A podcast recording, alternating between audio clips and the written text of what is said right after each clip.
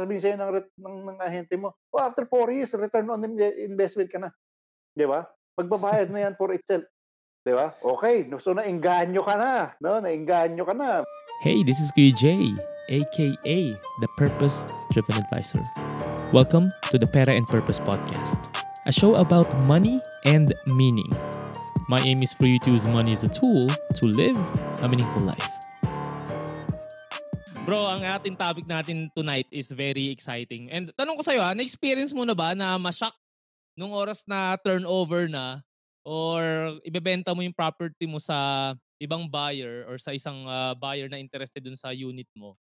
And nagulat ka na meron ka palang babayaran or mga bagay na dapat mong gawin na hindi nasabi sa ng ahente mo o kaya ang masama is may mga false promises na facing amenity yun pala amenity ng kabilang uh, developer o kaya one facing time, one, one, one, time one time mo lang may experience yan eh You know, time one time one time mo lang may experience yan eh. Pero the second time alam mo na yan eh. So from the first time, uh, for sure, alam mo na ang susunod na pangyayari pag bumili ka ng pangalawang property mo. So yes, I have the experience, no. Meron, Kasama meron na rin yan. Oo, oo, totoo. Kaya ang topic natin tonight, guys, ha, ito yon The things that real estate or the things your real estate agent may not tell you, o baka naman nakalimutan lang niya talaga, no? Let us give that person the benefit of the doubt. Pero before we begin, we'd like to, ano muna, we'd like to greet our viewers out there. Kung nasa kaban right now, we have 6 million viewers this evening. Oo, we have those people who, who want to learn and wanna make sure na yung real estate investment nila won't be a disaster or, uh, or ano, or uh, anong tawag dito or a nightmare kasi napaka-costly ng uh, investment sa properties. Ito na nga siguro yung pinakamahal na investment ng bawat. Yes. oh, oh. Too much love for you, Mato. so if you're watching this guys, paki-share sa mga uh, kaibigan mo or kakilala mo na interested to invest or is already investing sa ganun ng properties kasi baka mamaya hindi nila na itanong to or um, hindi nila alam na hindi nasabi yeah. or hindi hindi nasabi nila talaga ng, ng ano ng kanilang ahente nung time na bumili sila ng kanilang property. So, Mr. E, Uh, by the way, ako meron kayong tanong kay Mr. E, just flash your question there sa comment section and ipopost natin yan dyan. So, ngayon Mr. E, ano ba yung mga common na ano? I think naglista tayo ng mga lima dito eh. So, the first one is about mortgage. Ano ba yung tungkol sa mortgage na dapat malaman ng bawat buyer? Hindi nila tinatanong yan eh. No? Aha. kasi kasi yung yung ahente normally will just sell you a properties na worth 4 million for example mm-hmm. and then you playing the know-how tatanong mo, can you send me the TCP? Nice, parang ano, mm-hmm. very well eh, very well educated yung tanong mo eh, no? You know the total contract price, right? 'Di ba? So you feel na talagang sanay na sanay ka na talagang mag-inquire about a property, no? Kasi nakita nakita mo yung advertisement, 800 dirham monthly. Right? So tanong ka ngayon, can you send me TCP? Wow, professional ano, uh, real estate investor. 'Di ba? Yun na agad yung yung dating mo, but no. No. Uh, you have to ask, you know, one, pagdating ng TCP sa iyo, no? I don't know about the TCP sa ibang developer o mm-hmm. yung yung kontrata, no? Vision mo upon turnover. No? Mm. Kung nakalagay ba doon yung monthly amortization mo kapag natapos na yung down payment mo. Nakalagay ba doon na ano yung required salary? Right? Mm-hmm. So kung nagbabayad ka ng 800 dirhams ngayon, Okay, fine. Kaya mo magbayad ng 800 dirhams. May kumikita ka ng what? 3,000 dirhams. Sobrang tipid mo. Uh-huh. Ang kaya mo 800, di ba? So bayad ka ng bayad ng ano ng ng 800 dirhams. Pagdating mo pala nung turnover ng property, hindi mm-hmm. pala pasok yung 3,000 na sweldo. That's only 30,000, 40,000. Eh ang kailangan pala ng ano ng monthly mortgage mo is 20,000. Okay? Given na mapaparentahan mo ah, given na mapaparentahan mo nga ng 20,000 dahil yan ang sinasabi sa iyo ng ahente mo. No? Mm. Sasabihin sa sasabihin sa ng, ng, ng ahente mo, oh, after 4 years, return on investment ka na. Di ba? Magbabayad na yan for itself. 'Di ba? Okay, so naengganyo ka na, no? Naengganyo ka na, bili ka. Okay. Self-liquidating na, self-liquidating na. Wait, daw. wait, magkano magka magtatanong ka pa ulit ng ano, magtatanong ka pa ulit ng magaling na tanong, no? Ano, ah, magaling na tanong, parang matalinong tanong. Magkano rent diyan sa area na 'yan? Ah, 25,000. Oh, 'di ba? No, yan ang tatanong sa iyo ulit ng ano eh. Okay, di ano, compute siya. Magkano yung mortgage? 20,000. Oh, kita pa ako 5,000 ah. Di ba? No, Tama. cash flow positive. real talk. Real talk. Di ba? Bro, real talk. Yan ang tanong mo eh. Okay, kita Oo. pa ako ng ano, ng 5,000. Para pag pinartition ko yon, paano pagka dinoble deck ko yun? May mga ganun pang tanong. ikaw, ikaw naman si ikaw naman si ahente. Pwede 'yun. Pwede 'yun. Kakausapin mo lang yung security. Lalagyan mo lang yung security sa baba. Pwede ka na mag-partition niya, pwede ka na mag-double deck diyan, 'di ba? Para magpo, magpo 40,000 yung rent mo, 'di ba? Eh puro estudyante diyan. So, so magkano ano mortgage ko? 20,000. Okay, 20,000 mortgage mo. Pero yung sweldo mo 3,000. Maaaprobahan ka ba ng bangko? Hmm. Hindi. 'Di ba? Tanong ko sa AJ, ano yung ratio para maaprubahan ka ng bangko against your salary, against doon sa dapat mong bayaran? Ewan yung, mababa yung yun kasi... Tinatawag nila DBR eh. eh when it comes to real oh. estate, it has to be from 20 to 30% of your salary. No? Mm. And then, yung 70% has to be free because the bank needs to think of your daily living. Mm-hmm. No, the bank needs to think, kakain ka pa ba? No. makakapagpa-aral ka pa ba? Makakapag makakapasok ka pa ba sa sa, sa trabaho mo? So the bank needs to think of the other 70%.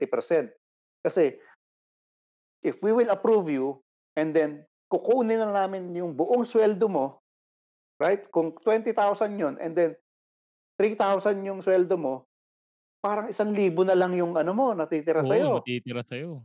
Eh di pambayad mo lang ng bahay yun, hindi ka nakakain, Oo. hindi ka nakapasok. Di ba? So, so the bank thinks of that. Hindi naman Mhm. dahil sa hinihigpitan ka ng bangko. They are just making sure na malaki yung room ng sweldo mo bago nila Mhm. kunin yung portion ng pera na yun sa'yo. Right? Hmm. So it Mhm. ranges from 20 to 30%. Depende sa project, depende sa sweldo mo, Depende sa bangko, depende sa location, depende sa area na kinuha mo yung depende sa origin kung saan mo kinuha yung loan. So, okay. that you need to ask first. You have to ask the bank kung maaaprobahan ka ba pag kinuha mo tong property na to. May tinitignan akong property ngayon, you know, mm-hmm. maghanap ka ng maghanap ka ng taga-bangko, aaprobahan ba ako? Siguro after 2 years, magiging 3.2 yung sweldo ko. After 4 years, magiging 3.5 yung sweldo ko. Approvable na ba ako noon? Pwede na ba ako noon uh, ma-aprobahan dito sa studio unit or sa one bedroom? Di ba? Or two bedroom yung gusto kong kunin. Uh-huh, diba? uh-huh. Kasi magbabayad naman yung renta dyan eh. The bank doesn't care of that. They don't care about your rent. Because what they do care is about your income. Bayad. Kasi hindi tinitignan ng bangko kung kung marentahan mo 'yon o hindi. Mm-hmm. Wala silang pakialam. Kay bakante 'yan, dapat mabayaran mo ako. O tsaka hindi naman guaranteed na laging puno yung ano, yung uh, yung occupancy mo is laging mataas, 'di ba? Kaya dapat gusto nila i-secure yung pagbabayad mo. Siyempre pera din nila yan. Oo, mag-aantay ah. ka, 'di ba? Binaya, binayaran ko si developer ng 80% eh. So, 'yon. Take away Mhm. From this one. 'di ba? Tanungin mo muna si bago ka magdeposito, magtanong ka muna sa bankero, sa bangko, Mm. sa mortgage advisor, sa mortgage approval kung maaaprubahan ka ng mortgage to pay that remaining 80% or 85% or 90%, you know, after the DP, after the turnover. Okay? The bank doesn't care. So the agent will just tell you, oh, return of investment mo, 20,000 monthly, yung renta mo dyan, ganun, ganun. Di ba? Akala mo, okay, hindi na mababawasan yung 3,000 kung sweldo. No? Pero, Yun, di ba? So, mangyayari niyan, naghulog ka ng 800 dirham for the next 4 years or for the next 5 years, you Mhm. know, and then after that 5 years, hindi ka na aprobahan ng bangko. You know what will happen? Ano ka ano sa- mangyayari sa property mo? Magagalit ka sa ahente mo. That's one. And number two, magagalit ka pa sa developer. Isusumpa mo parehas yan. Yang property at yang developer. No? Mhm. Kasalanan ngayon ng developer yan dahil hindi sinabi ng ahente. Kasalanan ng ahente. So, Okay. dapat yung dapat yung developer din tinuturuan din ng ahente na dapat Mm. kasama sa pinipitch nyo yan pag nagbibenta kayo eh. Kasi nag nag nag they are they are deploying people, you know, and just sell eto ang bilis ibenta 200, 400, 500, 600 dirham lang monthly sellable, 'di ba? But they Mhm. don't do profiling. Ah, Most of them, they don't do profiling. You know, most of the agents, they don't do profiling. They will not profile you.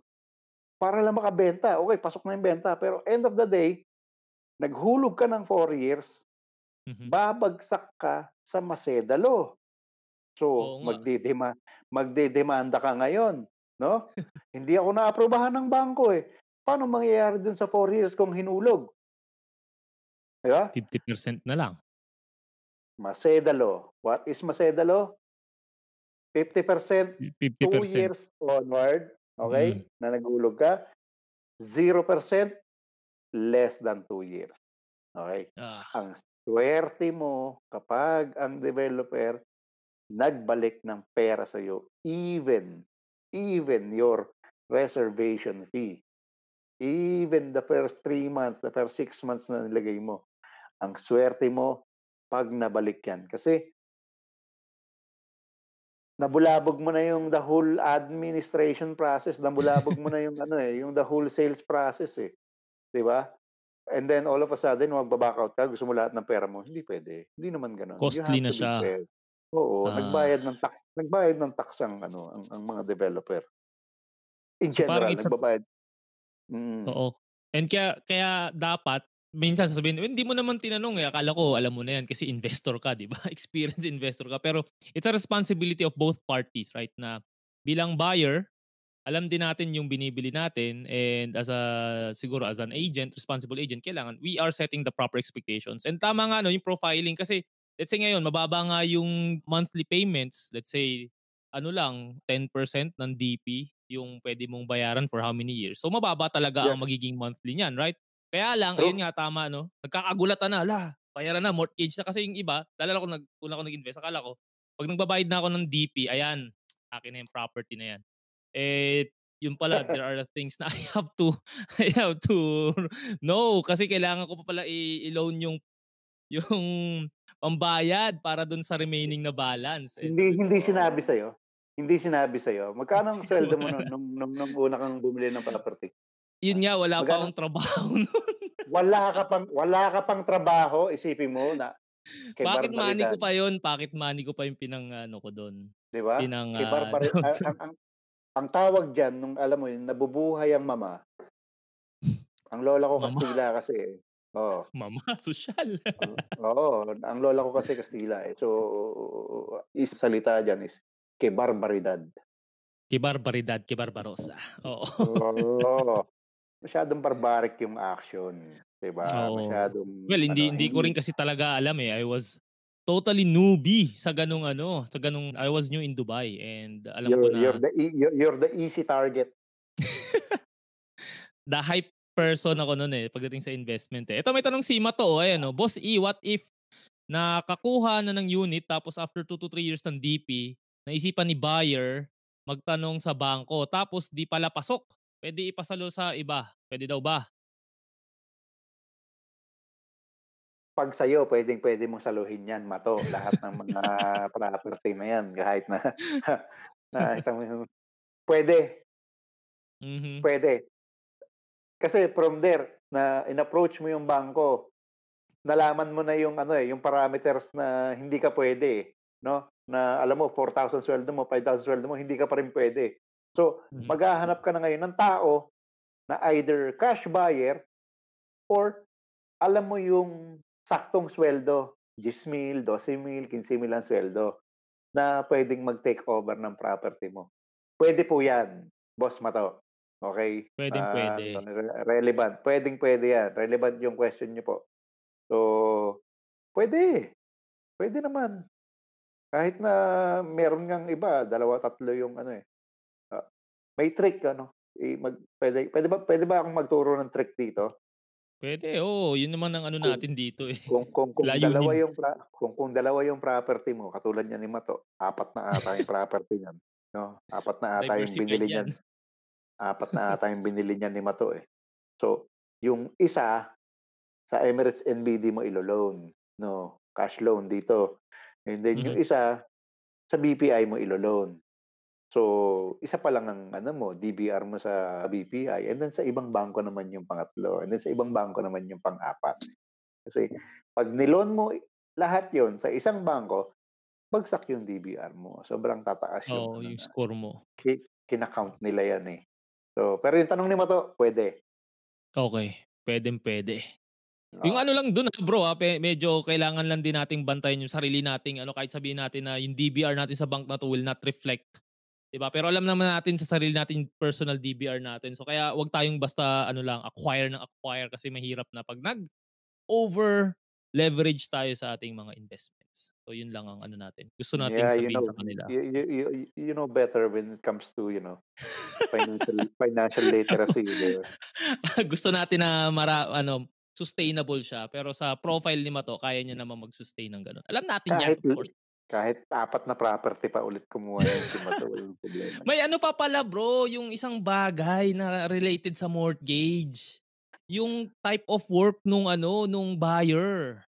Let's say, one thing na na-realize ko lately is para pala ma-approve yung loan is that yung work mo, eh, sus anong tawag dito, stable yung type of industry. Hindi ka pala puwede na ang work mo is full Dapat commission based. Dapat nurse ka sa isla, gano'n. Hindi naman. Hindi yung ano 'di ba, may mga work na commission based lang and yung mga bank sa Pinas are very careful in loan in giving money sa mga commission based, right? Kailangan yan, ano? Kailangan yan. It it's very irresponsible. Knowing that the person is earning on a commission basis, you know, Mhm. that that if you will talk to a mortgage advisor, what are the documentation that they will ask? They will ask for, uh, salary slip. Mhm. What, anong tinatawag dun, yung salary certificate, 'no? Okey. Payslip, salary Payslip, yeah. certificate. They will ask for the bank account, 'no? Mhm. Kung talagang nagtutugma yung sweldong tinatanggap mo sa dineclare mong sweldo or otherwise it will be supported ng allowances kung Mhm. hindi nagtutugma. Freelancers, 'no? Ah. Mga free mga freelancers, 'no? It's their own company. What you have to show there is invoices. Mhm. Okey? So, kung may monthly invoices ka na more than your salary kasi may mga sariling company, freelancers, kumokobra yan ng ano, eh, so much money in a month, eh. Oo. Right? So, yung invoices ang ipapakita mo. That's good enough. That's Mhm, good mhm. enough. Or or you as an owner of your own company, you do your own wage protection system. So, nagpapadala ka ng salary sa sarili mo para nagre-reflect sa bank account mo na salary in, 'no, Ah. coming from. So, yan yung mga ano, mga diskarte for the ano, for the freelancers. Yan yung mga ano, so questionable yan, ano? Never never sell, always ask. If you're an agent, kailangan mo na turuan yung agent. Ethically, kung commission based, wala namang sinesweldo, why do we have to sell them? Okay, you can present, but tell them tell them na kasi baka may pambayad ng cash yun. Uh-huh. 80%, no? By by turnover, then uh-huh. pwede mong bentahan. No, you have to ask that. Kaya mo bang bayaran yung 80% in cash? Kasi mm-hmm. I know for a fact that you are working on a commission basis, mm-hmm. you know, and you don't have salary and hindi ka maaaprobahan ng mortgage. 'Di ba? Ethically as an agent, dapat sinasabi mo 'yon sa potential client o sa potential buyer. Otherwise, pag sinabi mo, okay lang yan, bili ka na, pag wala na. At the end of the day, problema yung agent, and then the next is problema yung developer, and then pangatlo ngayon, nawala na naman sa connection si Kuya Jay, no? Dapat natin siyang intayin. And yeah, yeah. oh, so magre-reconnect na naman si Kuya Jay. Yan ang problema diyan eh. Nagbayad ba si Doc na internet? Ba't napuputol lang naman yung internet mo? No? Si ano eh, si Doc Rex eh. So, saka bakit pag, pag ako yung ano mo, kausap mo na paputol? Tignan mo nga, baka binubus ni Emong yung ano, yung kabilang connection diyan. Baka nagda-download si Emong ng kung ano-anong ano diyan, movie diyan. Kaya kinakain yung bandwidth. No? Pati yung mga kapitbahay, sabi mo, wag mo na mag-download, wag mo na mag-live. Ball wait lang, Para ayan. yung, ano, yung, yung bandwidth niyo dyan, dire-diretso. Nanonood din yata kasi sila dito sa show natin. Ano, so, ano, mga, fan, mga fans natin, ano, oh, Moral support ay shoutout sa mga kasama namin sa bahay. Ha? Ate Reg, yung pala, yung, yung pala yung 456. Yung pala yung 456 na. Hindi naman. Ano yan? Moral support yan. So, uh, tama yun eh, no? Kasi part ng role natin bilang, let's say, seller, alamin natin yung profile ko. Alam mo naman nag-work in a commission basis. Dapat ma- maabisuhan na natin ahead yeah. of time. Kasi di ba ang mangyayari is, maglo-loan na tapos malalaman ng bank na, uy, naka-commission base ka pala. Kailangan natin ng ano, ng uh, co-borrower niyan sa Pinas. Meron ka bang co-borrower? Paano kung yung family member niya ni investor dito sa UAE is wala namang family sa Pinas. So, maistorbo pa siya, hanap pa siya ng co-borrower. So, yun yung mga common scenario na pwede mo ma-encounter or ma-encounter ni buyer if commission-based yung kanyang income. So, dapat umpisa pa lang, ah, alam na ni buyer yon And trabaho talaga ni ahente na i-profile na mabuti yung kanyang buyer. Of course, sabi ni Bro Sherwin Chua, which is the expert pagdating sa banking sa UAE. Ayan, no, loan application is usually based on fixed income. O, oh, di ba? Tama. Fixed income. Thank you, bro. Ah. May tanong. Oh. May tanong Salamat. tayo dito kay Miss Joy. Oo, sabi ni uh, Miss Joy, first mortgage, di ko po alam na di po nabayaran ng 3 months. Di pala binabayaran ng family ko sa Pinas, pero nabayaran ko naman po. Pag mag-loan po ba ako ng housing loan ulit sa ibang bank, mag-reflect po ba yon? Salamat po. Yung tanong ni Miss Joy. I'm trying to ano, I'm trying to understand. Ah. Sige lang. May, May isa tayong tanong na, na sa LinkedIn eh. May so nagbabayad daw siya, hindi ano. binabayad nung ano, nung family member niya. Kay, kay barbaridad. Pero, di ba? Si, si, ang, ang sabi ng mama, simbergwensa, di ba? Simbergwensa. Simbergwensa kap, oh, kapamilya mo pa naman. Hindi binabayaran so, yung ano. So wait lang, so isa si sa senaryo niya, may active loan pa siya dun sa isa na hindi niya nabayaran. Tama ba, Joy? Tapos, gusto mong malaman if, uh, uh, oh, mag-loan pa po ba ako sa housing loan? So, para magdadalwa ng loan siya, habang, ano ba to, habang active pa yung isang loan mo, right? Kung tama yung intindi ko, most likely parang ganun.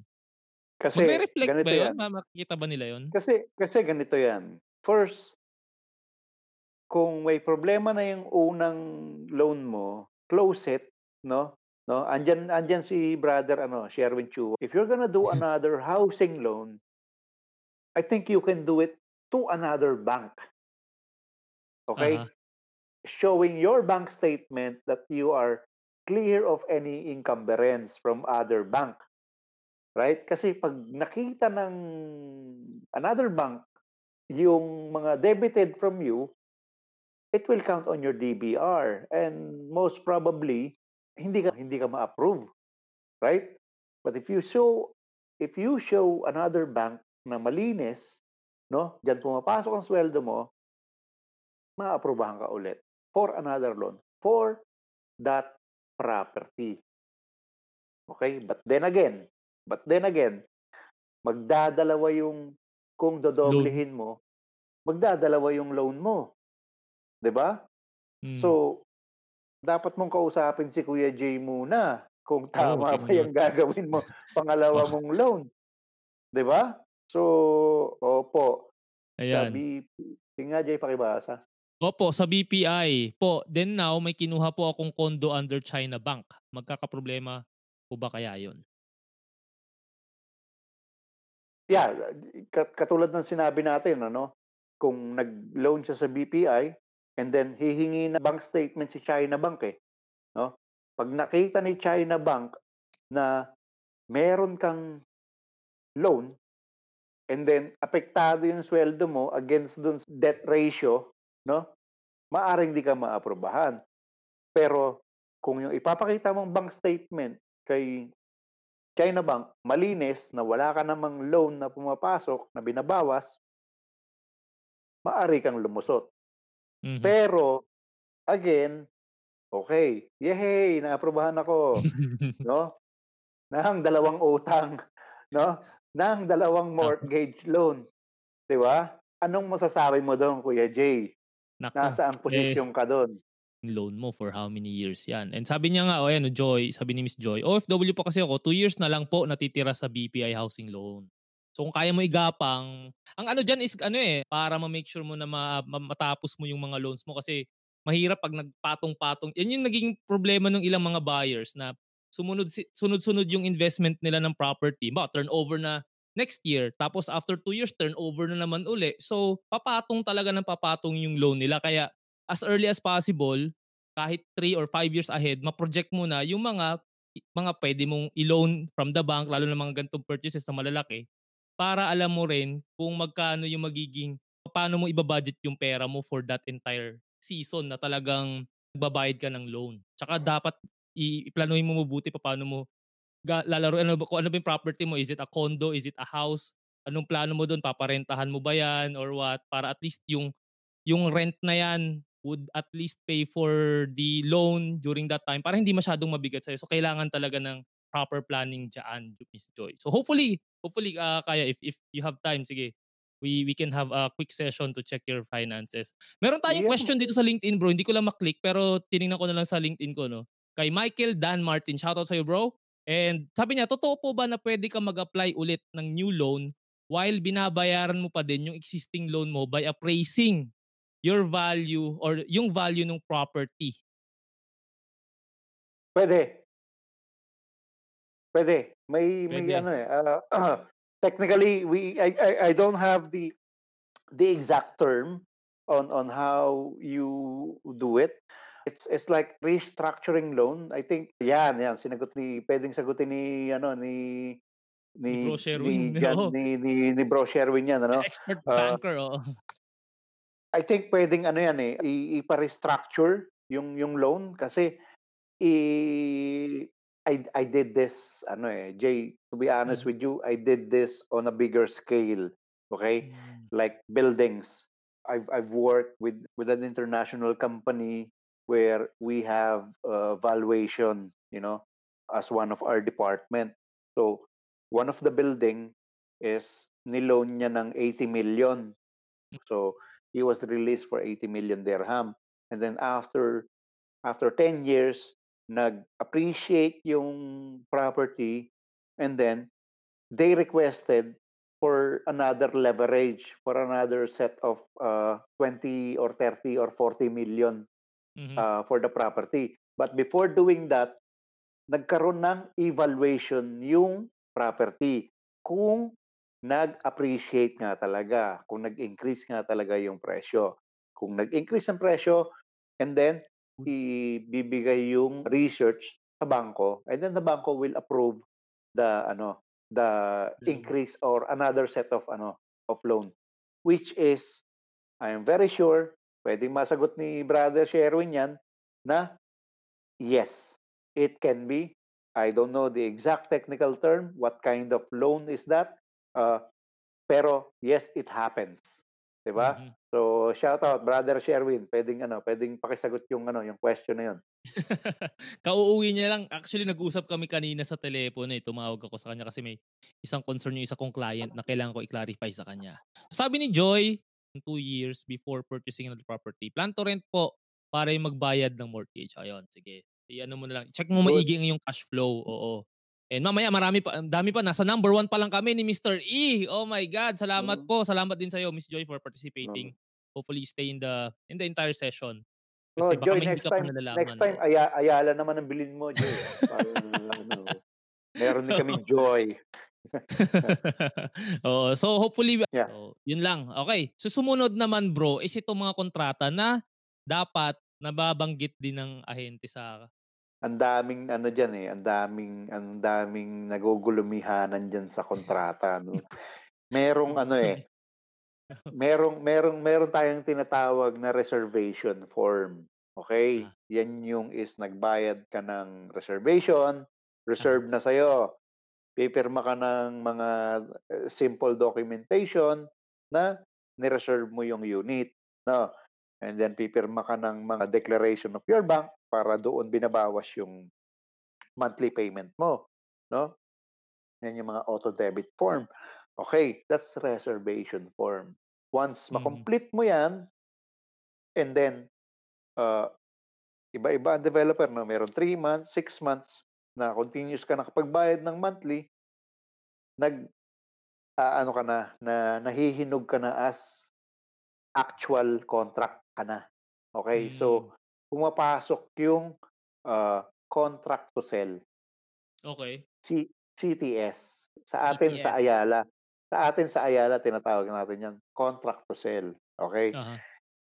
Ayang contract to sell na yan, kung hindi ka ini-inform ng ahente mo, matrabaho yan. Baka mainis ka. Baka busy ka. Okay? Baka wala kang time. Okay? Mm-hmm. Kasi yung contract to sell na yan, number one, number one, the proof of mailing address. Okay? Pagka proof of mailing address mo is yung bahay nyo sa Pilipinas, doon babagsak ang contract to sell mo. Okay? Mm-hmm. Pero pag ang provide mong proof of mailing address is dito sa Dubai or wherever, sa Italy, sa Qatar, sa Saudi, doon babagsak yan. Okay? Mm-hmm. Dalawang bagay. Pag ang contract to sell nasa Pilipinas, hindi mo pwedeng ipakonsularize dahil local. Pero pag ang contract to sell, bumagsak sa anumang bansa, kailangan mong ipakonsularize yan. Tatlo, apat, limang kopya. Okay? That's oras, that's application, that is gastos. No? Mm-hmm merong mga tao na nag-freak out na kailangan niya palang gawin yon. Bakit hindi sinabi sa kanya? Busy siya. Di ba? So, dapat sinasabi sa iyo ng ahente mo yan. Kasi ang contract to sell na yan, kaya apat na kopya yan, yung isa, kopya ng developer. Mm-hmm. Yung isa, kopya ng consulate.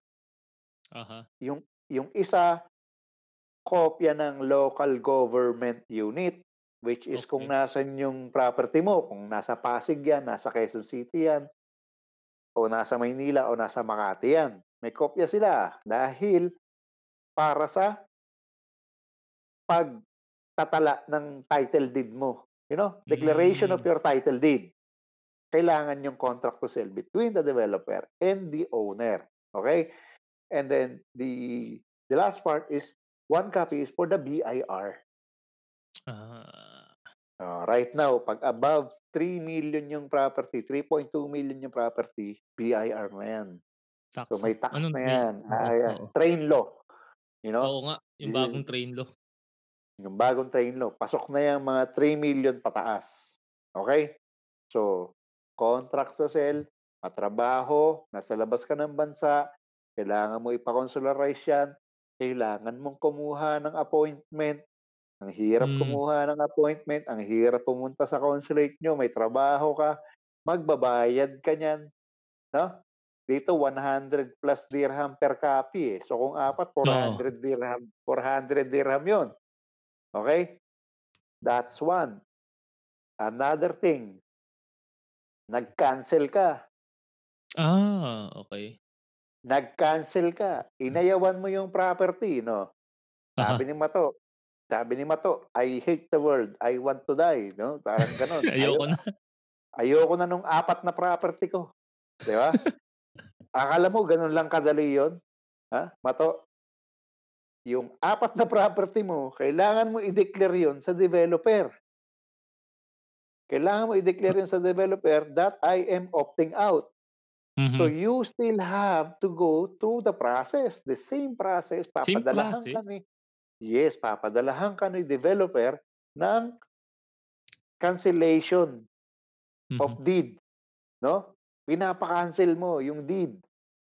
No? Cancellation of deed. Ipapa-consularize mo pa rin niya. Ba't kailangan pa nilang gawin yun? Ayaw, ayaw niya na, ayaw ko na. Eh, bahala na kay dyan. Ba't very, very, very bureaucratic, no? Kanina may kausap ako na nagre-reklamo sa ganun. Aha. Ang sabi ko sa kanya, it's not the developer. All of the developer is just following protocols from the government. It's the government's bureaucracy. You know? Mm. How Ayala wish na mapadali yung proseso mo ng pagbili. How Ayala wish kung paano mapadali yung pag-cancel mo. Mm-hmm. Di ba? How Ayala wish kung paano mapadali yung pag-transfer ng titulo mo. Sana isang dokumento lang, passport copy lang, tapos na lahat. Wala nang consularize, consularize. Because of the government bureaucratic system, no? Para dumami yung babayaran, paramihin yung ikot. Ganun lang yun. It's the government. Ah. It's not the, in general, it's the government, not the developer. Okay? Okay. Yung pala yun. So, so yeah. wala tayong magag- hindi nyo na, wala. Kung hindi nyo naiintindihan yung kontrata, o, mato, di ba? Pag ayaw mo na yung mga, prop, yung mga apat mong property dyan, pagka nag-cancel ka, dadaanan mo pa rin yan the same process. Kasi pag hindi ka nagka-cancel, hindi mabebenta ni developer yun. Mm-hmm. To another buyer. Kasi naka-register pa yun sa iyo eh. Sa iyo. Yeah, I see. Got hindi it. nila mabebenta yun unless you have annotized official canceled document. Document. Okay? So Grabe. you have you have to you have to understand that, 'di ba? Uh, Jay, salamat ha sa ano, Joy, salamat, salamat din. sa ano. Next time. Sabi niya, oh, super thanks. Very helpful daw. Sabi ni Miss Joy. Of course, thank you oh. rin at it added some value to you, Miss Joy. Sabi ni Mato, for processing daw sa consulate, buyer ba nagpa-process nun or ahente? Ayan, oo nga naman. Buyer yan, kaya nga ine-emphasize natin eh. Oo, kasi Pupunta ka diba, doon.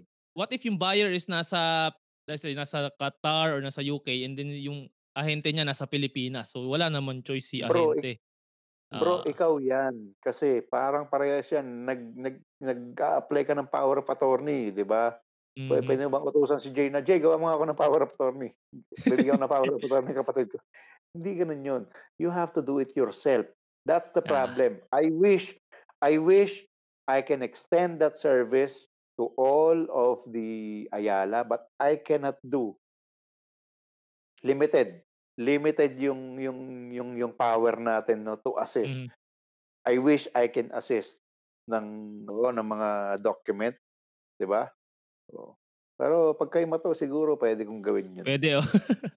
Ito sabi ni Miss Jasmine, Good evening sa lahat ng mga listeners. Interesting topic. First time watching your live session. Oy, thank you Miss Jasmine ha for tuning in sa LinkedIn. She's my connection sa LinkedIn. O ito isa, cost of transfer na dapat talagang nadidiscuss at alam din ni ito yung ito yung mga bagay na hindi natin alam habang tayo bumibili pa. Lalo na sa mga first time buyers ha. So, Mr. E, can you explain to us ano ba yung dapat naming malaman sa cost of transfer? Ano ba yung transfer? Property, no? Property, let's say, if you-flip niya, or ano sa transfer? Wala naman iba to transfer, kundi yung property. It's around 11.5% in total. Ooh. taxes, no? That that includes the administ- administration fees, the the what you call growth or uh, capital appreciation tax. Okay? And the and the transfer fees from what they call the land department Pilipinas. And then commission ng ahente.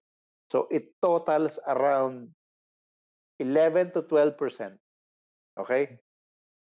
That is the breakdown of the cost of the transfer. So now, negotiation side, it's up to the seller. Okay? Normally, the seller pays everything. Okay? Lalo na kapag yung property nag-appreciate na ng 40%. Oof. Yeah? Meron. May mga property nag-appreciate ng 50%, 60%, 70%, 80%, 90%. Right? Yes, yes. Meron. Yeah, we saw that and, and, and it happened. So, this kind of property, they don't mind paying for everything. Mm-hmm. It depends on the contract agreement. It's not always a default. Mm-hmm. You can always negotiate.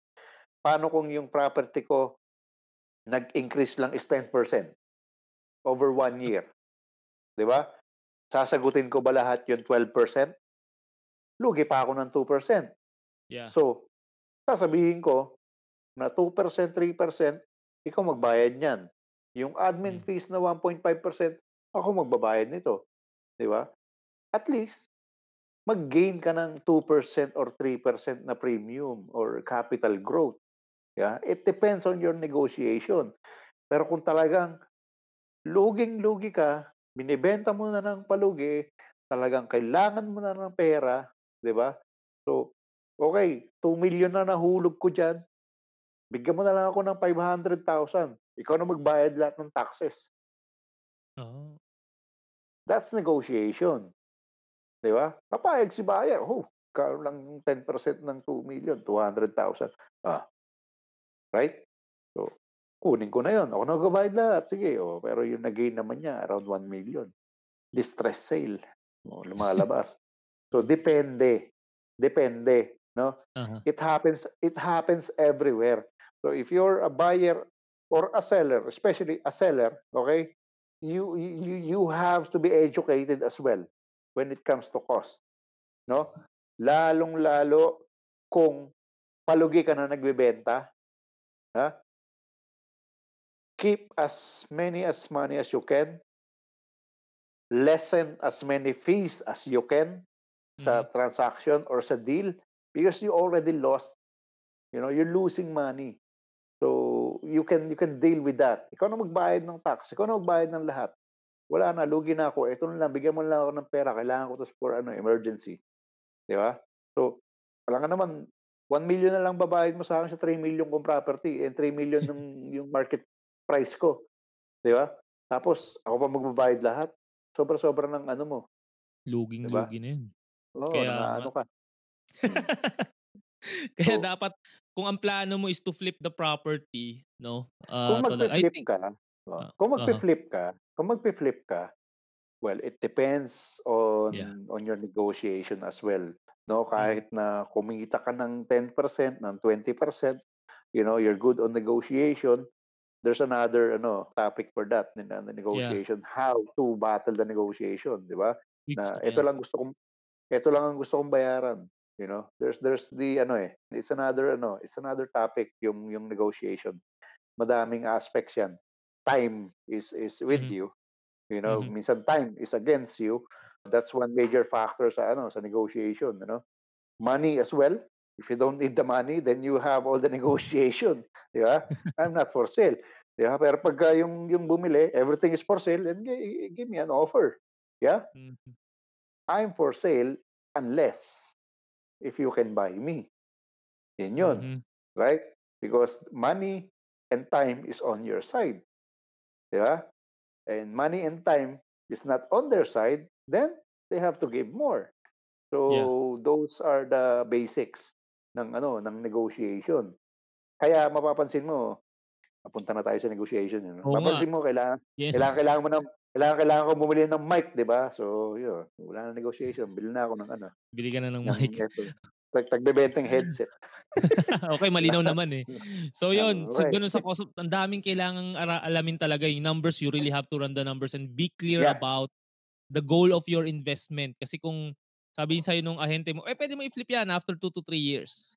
Eh, ang tanong is, alam mo ba yung pwede mong bayaran? So expect yun nga, nasa 11 to 12% in charges, okay? And hindi natin alam gaano ba kalaki yung i-go i-gain ng ah, value nung or i-grow ng value ng property mo after 2 to 3 years. So you really have to make sure na i-ano mo yung numbers mo, i-run mo yung numbers mo very well.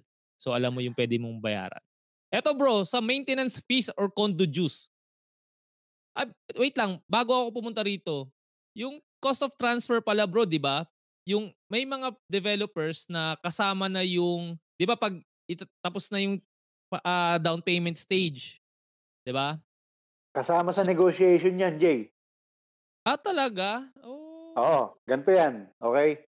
For example, so I'm in distress, okay? And then two years na akong hindi nag o one year na akong hindi nagbabayad ng ano ko ng maintenance fees ko sa homeowners association, Mm. right? Hindi ako makakakuha ng no objection to sell from my developer kung may Mhm. utang ako sa asosasyon.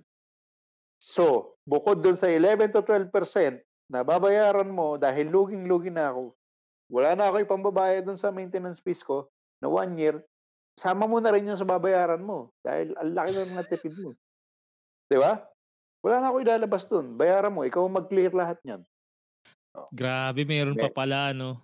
Ay, ito Yes. pa. Ay, ito pa, ito pa, ito pa. Yung, yung, paano ko yung kumbaga, condo ko, papaupahan ko kunyari sa U-Belt, di ba? So, syempre, may babayaran pa ako dyan. Yung, di ba, may tawag dun, bro, yung itatransfer na, yung ba yun? Ta- itatransfer na yung titulo sa'yo? Tapos saka ka magbabank loan? Anong tawag dun? Or Transfer magbabank loan ka muna? Oh, transfer title deed. So, yun yung transfer fee, right? Oo. Y- yung may Transfer fees. ano ang process ba sa Pilipinas is pag tapos na pag ready for turnover na babayaran mo yun ng isang bagsak or kasama na siyang com- kinakalculate ini-spread na siya all throughout the pay term The, tra- the transfer payment. fees, the Oo. transfer fees, you Yeah. have to pay. You have to pay. It's it's government fees eh.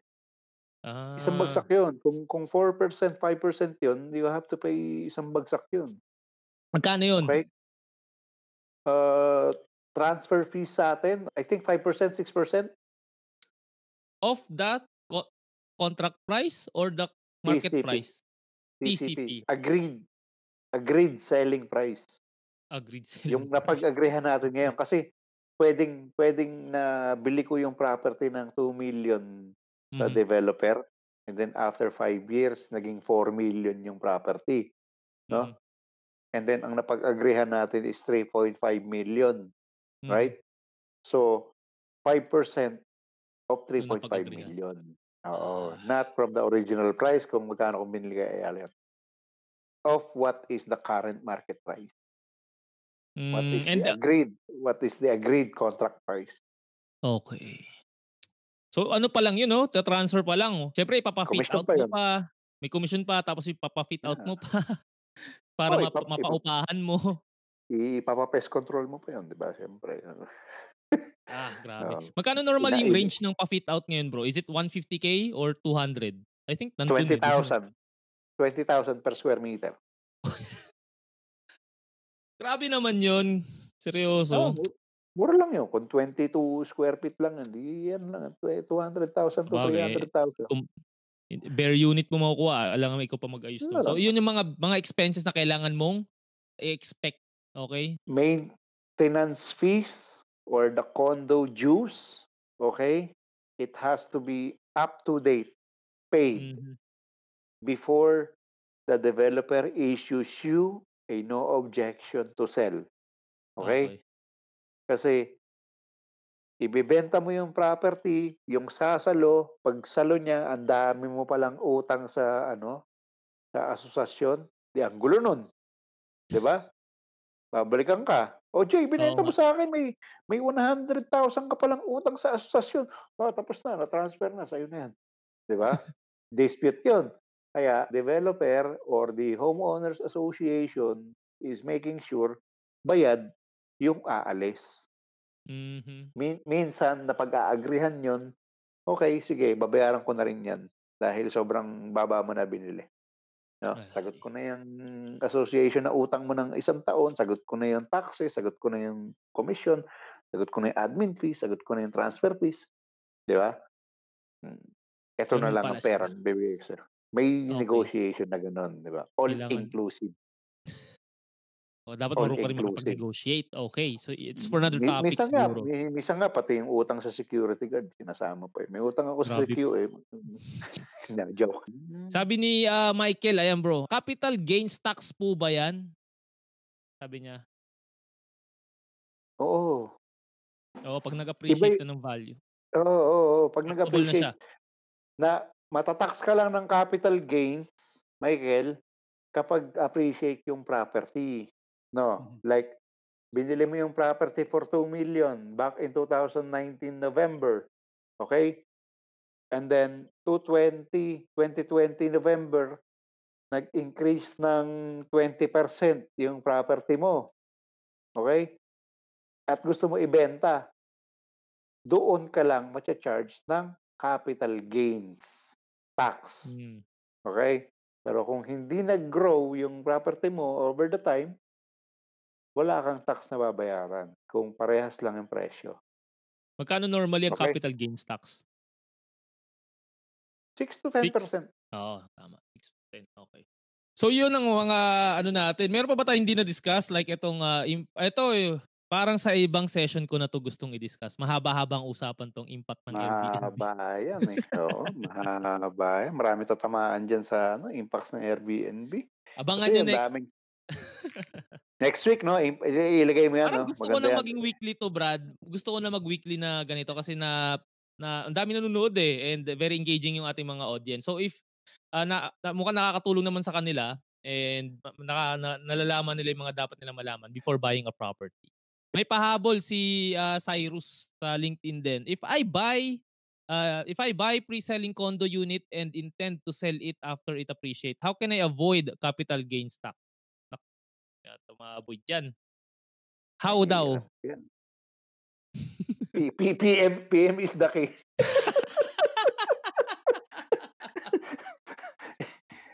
Very very tricky yan, eh. Parang sila David Blaine lang ang gumagawa niyan. So, yeah, PM is the key. Bro, I I cannot discuss it online, you know? Masalimuot Ah, yung baka proseso na yun, oo. baka masira yung baka masira yung reputasyon ni Kuya Jay. Hindi bale na masira yung reputasyon ni Mr. E, eh.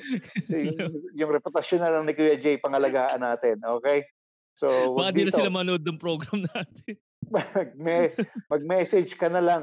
Meron diyan, eh, may alam akong ano, eh, de depende sa lugar, depende sa building, depende sa property, depende sa ano. Mm. Ito, usually daw, sabi ni Michael, bababaan yung amount declaration sa BIR when filing. Nako, ayan. Oy, hindi ako nagsabi niyan, ah, si Michael. Wala po Ipapaliwanag kami nagsabi niyan, oo. Mga utoy, mga Bro utoy, ipapa ipapaliwanag ko sa inyo yan. Ipapaliwanag ko sa inyo maigi yan, hindi dito. I cannot I cannot talk Michael, more, oo. Jay. Oo, Oo, ayaw nating um, maano dito.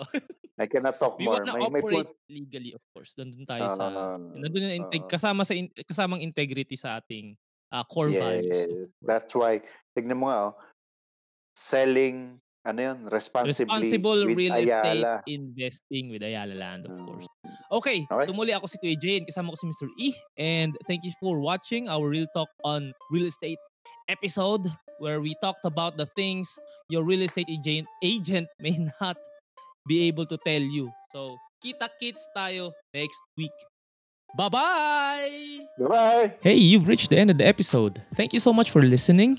If you have any questions or clarifications sa episode na to, or if you want to schedule a financial planning session with me, just message me on LinkedIn, Facebook, Instagram, or send me an email to purposedrivenfinance at gmail.com, or you can send me a WhatsApp at 052 143 5522.